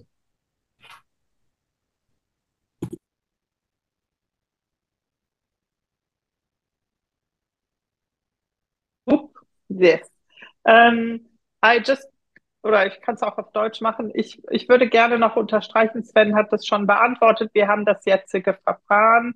Aber ich glaube schon, was einen Unterschied machen kann, auch mit Blick auf die Referenten, dass man hier nicht von Seiten eben nationaler, europäischer Parlamente etc. am grünen Tisch an einem Konvent gesessen hat, sich Vorschläge überlegt hat, wie beim letzten Mal und dann einbringt, sondern dass wir wirklich diesen Prozess vorgeschaltet haben, die BürgerInnen anzuhören, sie selber Vorschläge entwickeln zu lassen. Ich glaube schon, dass es auch einen Unterschied machen wird in der Kommunikation später, wenn wir wirklich erstmal so weit sind. Fingers crossed. Ich hoffe sehr, dass wir wirklich in absehbarer Zeit zu einem Konvent kommen, aber dass wir dann auch in Frankreich und in den Niederlanden möglicherweise auch andere Debatten haben. Wir haben ja hier eine Bürgerin aus der Zukunftskonferenz. Das könnte man eben auch in den verschiedenen Ländern dann organisieren und die könnten selber nochmal darüber sprechen, was von Vorschlägen eben auf ihre eigene Arbeit zurückgeht. Sehr gut. Helmut Scholz, gerne noch ergänzen. Ganz kurz, es ist jetzt einiges gesagt worden, aber ich wollte auch nochmal auf die Referenden zurückkommen, weil uns treibt schon die Notwendigkeit um oder auch die Möglichkeit, dass Bürgerinnen und Bürger über das Ergebnis abstimmen können müssen. Und das heißt auch, das ist die Forderung, da wäre ich wieder beim Anton Hofreiter, darüber nachzudenken, wie kann denn in Deutschland so etwas mit auf der nationalen Gesetzgebungsebene mit bewerkstelligt werden. Das heißt also, Europa als Gesamtheit zu sehen, dass wir auch uns selbst sozusagen entscheidungsfähig machen auf der nationalen Ebene in der Umsetzung dieser Gesetze. Als Ergänzung vielleicht noch. Danke. Daniel, gerne auch noch kurz ergänzen, dann gehen wir weiter. Also die Kolleginnen haben ja schon gesagt, wie rechtlich die Situation ist. Politisch, um das am Ende durchzukriegen, glaube ich, gibt es 3 Punkte, die das wahrscheinlicher machen. Es gibt im Moment noch viele Regierungen, die sagen, na, lasst uns doch, es gibt diese Passerellklausel, ne, wo man die Einstimmigkeit in bestimmten Bereichen abschaffen kann, wenn man einmal einstimmig sagt, wir schaffen sie ab. Ich halte das für unrealistisch, dass das je kommt. sondern der Grund, warum wir jetzt dieses Paket vorlegen, ist, wenn es ein großes Paket gibt, dann gibt es eben auch Verhandlungsmasse, dann gibt es Raum für Kompromiss, dann ist für jeden was dabei. Das macht es am Ende einfacher, darüber zu entscheiden. Der zweite Punkt, der, glaube ich, hilft, ist, wenn es in einer Debatte um ein großes Reformpaket auch ums Geld geht. Wir werden in wenigen Jahren über den nächsten 7-Jahreshaushalt verhandeln. Wir haben in der Vergangenheit in Brüssel einfach oft die Erfahrung gemacht, dass Geld die Verhandlungen einfacher machen kann, wenn es vereinzelt noch Widerstände gibt. Und der dritte Punkt, das geht nicht bei allem, aber es gibt Sachen, die kann man eben im Zweifel auch mit einer Gruppe von Mitgliedstaaten schon mal machen. Und auch da haben wir in der Vergangenheit gesehen, schon nur das laute Nachdenken darüber, dass eine Gruppe von Staaten bei einzelnen Bereichen vorangehen könnte, führt dann vielleicht dazu, dass am Ende doch alle dabei sind. Und ich glaube, mit den 3 Werkzeugen wird es auch noch nicht einfach. Aber können wir zumindest die Wahrscheinlichkeit erhöhen, dass wir am Ende nochmal einen großen Reformschritt nach vorne machen. Mhm. Dankeschön. Damit ist auch schon eine Frage angeschnitten, die ich als nächstes stellen wollte. Ich würde sie trotzdem gerne in die Runde stellen, weil das auch etwas ist, was wir für vor 2 Wochen den deutsch-französischen Expertenratsvorschlag auch viel diskutiert haben, ist die Rolle und die Widerstände der kleinen Mitgliedsländer. Also wir haben hier zum Beispiel eine Frage von Stefan Pattberg. Wie soll der vorhersehbare und teilweise nachvollziehbare Widerstand vieler kleiner Mitgliedsländer überwunden werden? Für die angestrebte Vertragsänderung ist Einstimmigkeit im Rat Voraussetzung, das fragt er. Und auch eine durchaus kritische Frage hier von Marius Vekrizen auf Englisch. Deswegen lese ich die mal kurz auf Englisch vor. Question for Guy Verhofstadt. Das ist eine Frage an Guy Verhofstadt. Aber die anderen können Sie wahrscheinlich auch beantworten. Die Beseitigung des Vetorechtes könnte ja auch von großem Nutzen sein für die EU, aber ist das vielleicht auch eine Gefahr? Ein politischer Bereich Migration könnte doch vielleicht davon sehr betroffen werden. Und vielleicht könnten dann auch demokratisch betrachtet falsche Beschlüsse gefällt werden mit entsprechenden Mehrheiten. Herr Verhofstadt, bitte. Herr Verhofstadt. Ja, also ich komme ja nicht von einem kleinen Mitgliedstaat, sondern von einem mittleren, von einem mittelgroßen Mitgliedstaat, Belgien. Das sage ich jetzt, Daniel. Der hat ja hier die Frage auch im Chat schon gestellt. Und ich glaube, dass ich da tatsächlich der geeignetste bin, um die Antwort zu geben, weil alle anderen ja quasi deutsche Abgeordnete sind. In dem Bericht sagen wir, dass wir quasi die Einstimmigkeitsregel überall beseitigen möchten oder ausklammern möchten. Und das möchten wir tun, indem wir stattdessen die qualifizierte Mehrheit setzen. Das sind 55% der Mitgliedstaaten, die 65% der Bevölkerung repräsentieren müssen. Und wir wollen die Position der kleinen und mittleren Mitgliedstaaten stärken. Und die 55 sollen auf 2/3 angehoben werden, mit der Hälfte der Bevölkerung, die repräsentiert sein muss. Und der zweite Weg wäre eine superqualifizierte Mehrheit in einer Reihe von den existenzielleren Themen, würde ich sie mal bezeichnen. Also das sind Themen wie zum Beispiel Steuern, wie zum Beispiel ein Einsatz im Bereich der Europäischen Verteidigungsunion. Solche Sachen. Da sehen wir die Möglichkeit vor, im Bericht tatsächlich die Einstimmigkeit zu beenden, nicht über die Passerellklausel. Daniel hat tatsächlich recht, das ist überhaupt nie verwendet worden und es wird auch nie genutzt werden, weil man da zunächst mal einen einstimmigen Beschluss braucht. Und wenn eine Kompetenz übertragen wird in die qualifizierte Mehrheit, dann ist das nicht etwas, was die kleinen und mittleren Staaten wollen. Eine Veränderung durch die Hinzufügung der superqualifizierten Mehrheit bietet sich tatsächlich eine Chance, die Einstimmigkeit und das Vetorecht zu überwinden. Das ist sozusagen die Philosophie hinter diesem ganzen Vorschlag. Und die zweite Frage war, ja, wenn die Mehrheit dann falsche Beschlüsse fällt, wir haben eine Demokratie, wir sind ja eine liberale Demokratie, eine freiheitliche Demokratie. Wenn die Mehrheit dann den Grundrechten widerspricht oder zuwiderläuft, damit die Rechte der Bürger oder der Minderheiten verletzt, dann haben wir auch die Justiz, die man einschalten kann. Und das wäre eine andere Demokratie, als Herr Orbán sie sich vorstellt. Dankeschön. Ich möchte auch noch mal ganz kurz auf die Art der Fragen zurückkommen, statt die technischen Aspekte. Ich glaube, wir müssen hier ganz ehrlich sein. Ich komme aus einem großen Mitgliedstaat. Ich komme aus Deutschland. Wenn wir jetzt die qualifizierten Mehrheitsbeschlüsse einführen, dann würde das bedeuten, dass meine Interessen in manchen Diskussionen sich nicht mehr durchsetzen werden. Das, was ich durchsetzen möchte, wird nicht unbedingt mehrheitsfähig sein.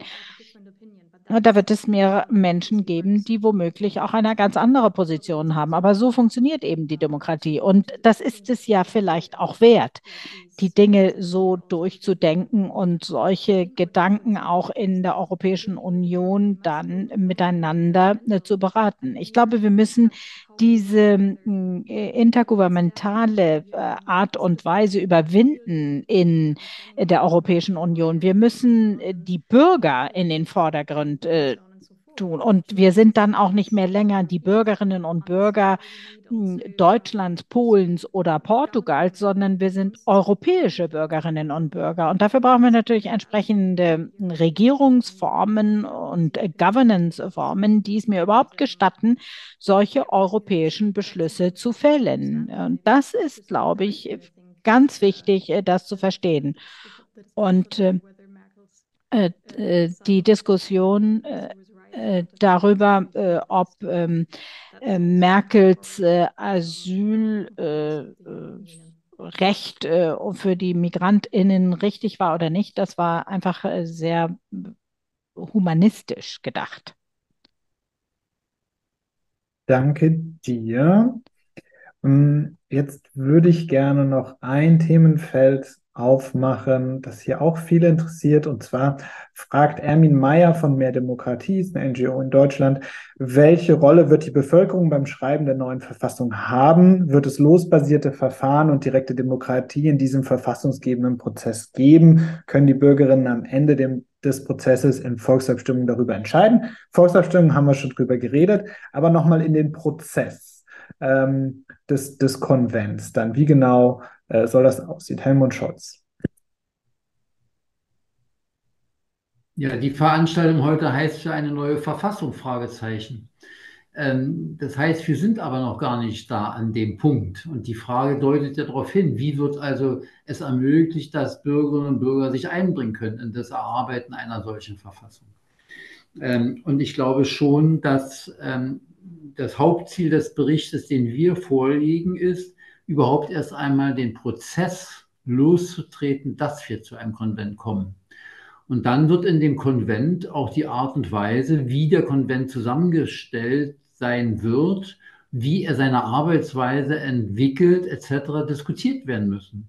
Und insofern ist es so wichtig, dass wir mit diesem Vertrag einen Weg aufzeigen, dass wir von Anfang an die breitestmögliche Partizipation von Bürgerinnen und Bürgern in diesem Prozess hinbekommen.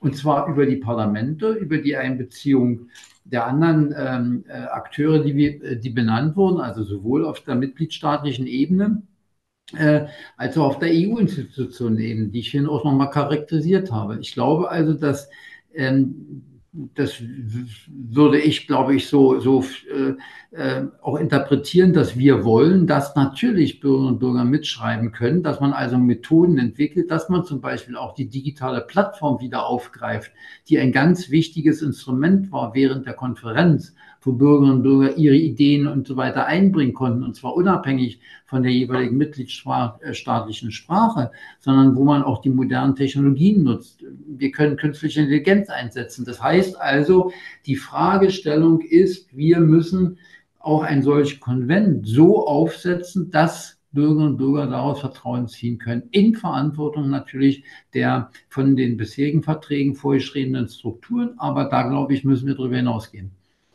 Dankeschön, Daniel. Also der Grund, warum der Verfassungsvertrag gescheitert ist, war am Ende, es hat Referenten in den Niederlanden und in Frankreich gegeben, die dagegen waren. Und ich glaube, mit einem Grund, warum das passiert ist, ist, es gab eine Debatte, die viele Menschen nicht mitbekommen haben, und dann sind Referenden gemacht worden oder Abstimmungen in Ländern, wo das Hauptthema gar nicht das war, was liegt da auf dem Tisch, sondern ist man gerade mit seiner Regierung zufrieden oder nicht. Und das, glaube ich, müssen wir absolut vermeiden, dass uns das hier so passiert. Und deshalb war unsere Ambition von Anfang an, die Bürgerinnen und Bürger mit reinzuholen. Wir können nicht 450 Millionen Menschen zusammensetzen, aber wir haben das größte Demokratieexperiment der Geschichte der Europäischen Union gewagt mit dieser Konferenz. 800 zufällig ausgewählte Bürgerinnen und Bürger, Valentina war eine davon, die zufällig ausgewählt sind, aber eben repräsentativ für die Gesamtbevölkerung, nach Alter, nach wo sie herkommen, Stadt und Land, sozioökonomischer Hintergrund war das repräsentativ. Und ich glaube, das, was wir mit der Konferenz gemacht haben, die ja zusammengesetzt war, genauso wie ein Konvent laut Vertrag ist, plus Zivilgesellschaft und die Zufallsbürgerinnen. Und ich glaube, das Modell hat sehr, sehr gut funktioniert. Und ich könnte mir gut vorstellen, dass man diesen Konvent, wenn er dann anberufen wird, eben auch unter der Beteiligung von Zivilgesellschaft und Bürgerinnen macht, um das möglichst breit von Anfang an zu tragen. Mhm. Dankeschön. Ich würde gerne noch eine Frage jetzt, wir haben jetzt noch so knapp 10 Minuten, noch 2 Themengebiete kurz öffnen. Eine Frage von David, ich würde mal annehmen, David ist aus dem UK, er stellt nämlich eine wichtige Frage dazu, denke ich, und ich lese sie mal vor. David schreibt, er hat gelesen, auf Englisch, dass da keine Änderungen zum Artikel 50, zum Austritt sind, und er findet das sehr nicht gut, weil das natürlich in UK den Brexit hervorgebracht hat, und die Frage ist, ob das eine gute Idee so war. Also Frage, Reformen zu Artikel 50 und damit verbinden einmal das freiwillige Herausgehen, aber auf der anderen Seite auch den Ausschluss. Wir haben ja auch einige Fragen, zum Beispiel von Helmut Großmann, ist es angedacht, ein Ausschlussverfahren für Mitgliedsländer, die sich nicht an die Grundregeln der EU halten, einzuführen. Und da haben wir auch Fragen dann speziell zu Ungarn zum Beispiel und Rechtsstaatlichkeit. Also die Frage ist einmal freiwillig rausgehen und einmal gezwungenermaßen, weil man sich nicht mehr an die Regeln hält. Daniel. Also das war eine sehr schlechte Idee für die Briten zu gehen, aber das ist in Großbritannien nach demokratischen Regeln gemacht worden. Seit die Briten raus sind, gibt es ja außer der AfD bei uns in Deutschland im Grunde keine Partei mehr im Europäischen Parlament, die noch den Austritt aus der Europäischen Union fordert. Also es hat zumindest alle anderen jetzt davor bewahrt, diesen Unfug auch noch zu fordern. Deswegen, glaube ich, haben wir es nicht groß diskutiert, ob man diesen Artikel jetzt rausstreichen muss. Am Ende kann man völkerrechtlich Länder nicht davon abhalten, wenn man gehen will, dann kann man gehen. Den Ausschluss halte ich für eine schlechte Idee.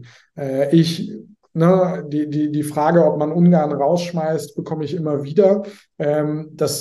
Eine Mehrheit der Ungarinnen und Ungarn hat Viktor Orbán nicht gewählt. Die alle in Mitleidenschaft zu ziehen, halte ich für unfair. Und es löst auch keine der Probleme, der Rechtsstaatsprobleme oder Korruptionsprobleme.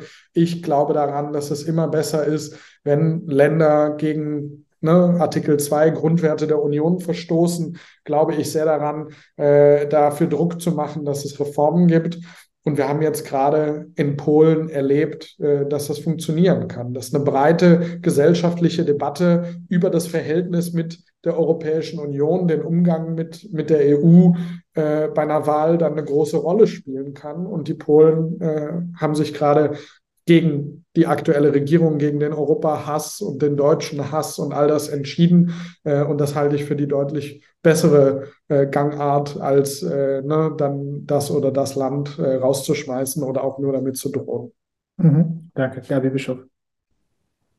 Ja, ich denke auch, wir haben in der Tat nicht darüber diskutiert, über den Artikel, auch weil es von Seiten der Bürgerinnen da gar keine Nachfrage gab.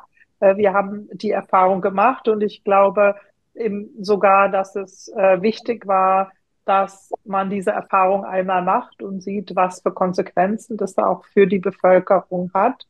Aber ich bin nicht so rigoros bei der Frage wie Daniel, ob man nicht Länder auch rausschmeißen sollte. Ich denke, es ist eine Debatte, die wir noch führen müssen, einfach zu sehen, was passiert, wenn Mitgliedstaaten sich überhaupt nicht mehr oder in weiten Teilen nicht mehr an die Regeln halten, die wir haben. Die Europäische Union ist ja ein Zusammenschluss, regelbasiert und kommt in große Probleme. Wir sehen das ja auch im Themenfeld Migration zum Beispiel, wenn es Einzelne gibt, die sagen, ja, aber ich suche mir rosinenmäßig aus, an welche Regeln ich mich halten muss. Das kann nicht funktionieren. Und deshalb glaube ich schon, muss man diese Debatte führen. Aber für unsere Arbeit, ich hatte gesagt, handlungsleitend waren die Vorschläge, die aus der Konferenz zur Zukunft Europas kamen. Und da war das in den Vorschlägen nicht enthalten und, glaube ich, in Teilen nur andiskutiert. Danke. Sven Simon noch dazu? Ja, es gibt die Möglichkeit schon heute, denn die Verträge sind ja im Grunde völkerrechtliche Verträge. Da gibt es vielleicht einen Streit darüber, ob bei der Auslegung der Verträge die Wiener Vertragsrechtskonvention Anwendung findet oder nicht, wahrscheinlich eher nicht. Aber in dem Artikel 60 der Wiener Vertragsrechtskonvention ist vorgesehen, wenn es eine erhebliche Verletzung dauerhaft gibt, dann kann man einen Vertrag natürlich auch wieder kündigen.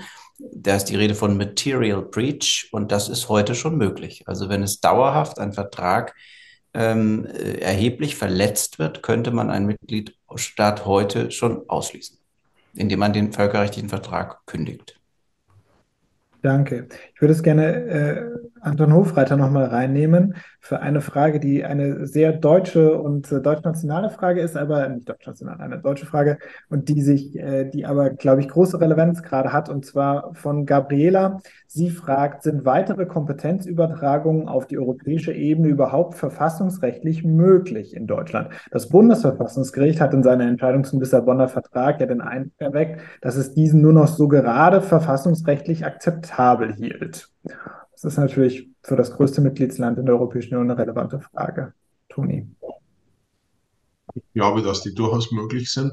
Man möge sich die Präambel sozusagen unseres Grundgesetzes anschauen und durchlesen. Und da ist ganz klar davon die Rede, dass wir eine immer engere Europäische Union uns wünschen. Und ich glaube, man sollte sozusagen sich das Grundgesetz einfach wörtlich nehmen, was das Bundesverfassungsgericht geurteilt hat, ist, dass Kompetenzen, wenn sie übertragen werden, nicht im demokratischen Nirvana verschwinden dürfen. Das heißt, sie müssen dann auch bei einem direkt gewählten Parlament landen, nämlich beim Europaparlament, und können nicht einfach nur letztendlich im Rat, der zwar indirekt auch demokratisch ist, was lauter demokratische Regierungen sind, wobei bei Ungarn kann man ein Fragezeichen machen, aber weitgehend demokratische Regierungen sind. Aber es kann nicht einfach ein Recht von nationalen Parlamenten verschwinden bei sozusagen intergouvernementaler Zusammenarbeit. Und das ist das, was wir, glaube ich, beachten müssen. Deswegen, das ist ein weiterer Grund, warum ich den Vorschlag, den die 5 BerichterstatterInnen hier erarbeitet habe, so gut finde, weil sozusagen da klar ist, dass die Rechte letztendlich auf der Europäischen Union beim Parlament landen, das wiederum direkt gewählt ist. Da kann man natürlich auch die eine oder andere Frage stellen, weil natürlich es etwas unterschiedlich gewichtet ist, weil wir haben kleine Mitgliedstaaten, die im Verhältnis zu ihrer Bevölkerung etwas mehr Parlamentarier haben, als wie bei großen Mitgliedstaaten. Aber da muss man auch klar sein, bei unserer zweiten Parlamentskammer, nämlich im Bundesrat, da haben die kleinen Mitgliedstaaten auch Verhältnis zu ihren Einwohnern deutlich mehr Stimmen als die großen Mitgliedstaaten innerhalb unseres föderalen Systems. Okay, wir sind jetzt 8 Uhr. Ich will nicht zu sehr überziehen, weil ich denke, viele hier müssen weg. Deswegen würde ich Sven Simon eine ganz kurze Möglichkeit zur Replik noch geben dazu und dann noch eine schnelle finale Runde und dann machen wir für heute Schluss. Sven Simon. Ja, ein bisschen schwierig auf die Frage ganz kurz zu antworten. Das Bundesverfassungsgericht hat im Grunde im Lissabon-Urteil etwas unglücklich einige Kompetenzbereiche rausgesucht, Strafrecht, Familienrecht und so weiter, die angeblich nicht übertragen werden dürften, hat es aber nicht so gemeint, mittlerweile schon ein bisschen klargestellt. Die Kompetenz, die darf nicht übertragen werden, dass die Europäische Union sich selbstständig neue Kompetenzen aneignet und die Rechte des Bundestages dürfen nicht völlig entleert werden. Wählen muss auch noch zählen. Das ist ja alles aufgehängt worden am Wahlrecht. Davon sind wir aber wirklich weit entfernt. 3 Billionen Euro haben wir Umverteilung jedes Jahr oder Staatshaushalt insgesamt alles zusammengenommen. Das deutet schon darauf hin, das Sozialrecht, das Innenrecht, das Migrationsrecht, also ganz, ganz viele Themen, Bildung, das sind alles noch nationale Themen. Wir sind weit davon entfernt, dass der Bundestag gar nichts mehr zu sagen hätte. Und das war so ein bisschen die Grenze des Bundesverfassungsgerichts. Vielen Dank. Dann lade ich jetzt nochmal alle ein für unsere kleine Schlussrunde. Und die Schlussrunde, die Frage, die ich auch vorher schon geschickt habe, dann wird es in 30 Sekunden, würde ich euch bitten, sonst schwierig. Und zwar die Frage ist, wann wird der neue Vertrag ratifiziert und was war das Schlüsselereignis, das dies ermöglicht hat?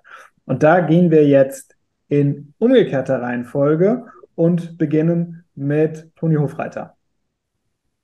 Irgendwann zwischen 2025 und 2028 und das Schlüsselereignis war der Überfall Putins oder Russlands auf die Ukraine, der einfachen Ergebnis, also ganz viele Menschen in Europa aufgeweckt hat, dass wir handlungsfähiger werden müssen und er damit das glatte Gegenteil von dem erreicht, was er wollte, nicht die Schwächung Europas und die Schwächung der Demokratie. Dankeschön. Clara. 2028, wenn wir die Prozesse, die vorher stattfinden müssen, mit einberechnen, aber gerade noch rechtzeitig vor 2030, weil die Mitgliedstaaten erkannt haben, dass viele neue Bewerber bis 2030 beigetreten sein wollen. Und das ist der Druck, der kommt, dass es bis 2030 ratifiziert sein muss, also 2028. Dankeschön. Valentina? Ich glaube auch, dass es etwa 2028 sein wird mit dem Europäischen Parlament, das dann die Diskussion abgeschlossen haben wird. Helmut Scholz. Ja, wahrscheinlich auch 2028, 29 spätestens, also vor den dann nächsten Europawahlen. 2 Gründe. Dann steht wirklich die Erweiterungsrunde an. Die EU muss sich selbst beitrittsfähig machen. Und zweitens, dass einfach die Problemlagen, Klimawandel zu bewältigen, uns vor die Aufgabe stellen, die Nachhaltigkeitsziele der Vereinten Nationen 2030 mit der UNO-Agenda umgesetzt haben müssen. Das heißt, wir brauchen eine Energieunion, wir brauchen eine Umweltunion, wir brauchen eine Sozialunion etc. Und das ist der Zeitpunkt, an dem dann auch entsprechend der Vertrag der EU neu aufgestellt sein muss. Dankeschön. Daniel Freund. Ich sage mal 2027 und ich hoffe, dass der Trigger nicht ist, dass wir im Weißen Haus keinen verlässlichen Partner mehr haben nach der nächsten Wahl in den USA. Aber das würde, glaube ich, diesen Prozess auch nochmal deutlich beschleunigen. Ich glaube, das teilen wir. Gaby Bischoff. Ich glaube auch, dass es vor 2030 und vor 2029 passieren wird. Also da bin ich nah bei Clara dran mit 27 oder 28. Und ich glaube, am Ende haben die Leute verstanden, dass es nicht ein Event ist, was das dann getriggert hat, sondern dass wir eine Abfolge haben von Herausforderungen und einer geopolitischen Situation, dass wir Europa stärken müssen, dass wir uns erweitern und deswegen am Ende auch die Bereitschaft da ist von allen, dieses mutige Projekt anzugehen und die Verträge zu reformieren. Dankeschön. Sven Simon. Also ich würde mir ja auch 2030 wünschen, aber die Realität, die lässt mich doch etwas pessimistischer zurück, wenn ich heute die Debatte über geopolitische Union mir anschaue, wo Frau von der Leyen kritisiert wurde, dass sie ohne Abstimmung nach Israel gereist ist. Aber in der Tat sind es die Herausforderungen, ist es das Verhalten Russlands auf dem Balkan, die 6 Beitrittsstaaten, aber auch China wird eine Rolle spielen. Ich denke, die Europäer werden erkennen, dass hier eine Bedrohung heranwächst, die wir nur gemeinsam bewältigen können. Guy Verhofstadt. Yes, for me, 2029, for sure. 2029, ganz sicher. Mit der Erweiterung der Europäischen Union. Und dann wird man erkennen,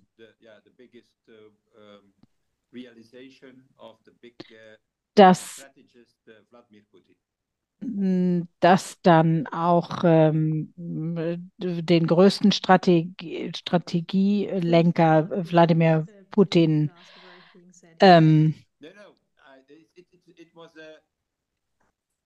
überwindet. Das soll nicht das letzte Wort sein. Ich höre nur die deutsche Dolmetschung, deswegen muss ich immer warten. So, also dann bleibt mir nur noch einen herzlichen Dank zu sagen für dieses wirklich spannende Event, dass alle dabei waren. Wir haben noch sehr, sehr viele Fragen. Ich habe das Gefühl, vielleicht eine zweite Runde wäre gar nicht so schlecht. Können wir uns überlegen, gerade wenn die Verhandlungen mit dem Rat losgehen, dass wir die Runde nochmal zusammenbekommen. Vielleicht besteht da ja Lust und dann haben wir die Fragen schon und diskutieren sie. Ich schicke sie dann auch nochmal an alle rum. Vielen Dank, dass ihr alle bei Europe Calling dabei wart. Das nächste Webinar habe ich schon in den Chat gepostet zum europäischen Vereinsrecht, auch ein wichtiges Thema für die Zukunft der EU. Und jetzt bleibt mir noch allen einen schönen Abend zu wünschen, den DolmetscherInnen zu danken, dem Team von Daniel Freund im Hintergrund, das bei den Fragen geholfen hat. Soweit, dann so gut und einen schönen Abend. Bis zum nächsten Europe Calling. Ciao.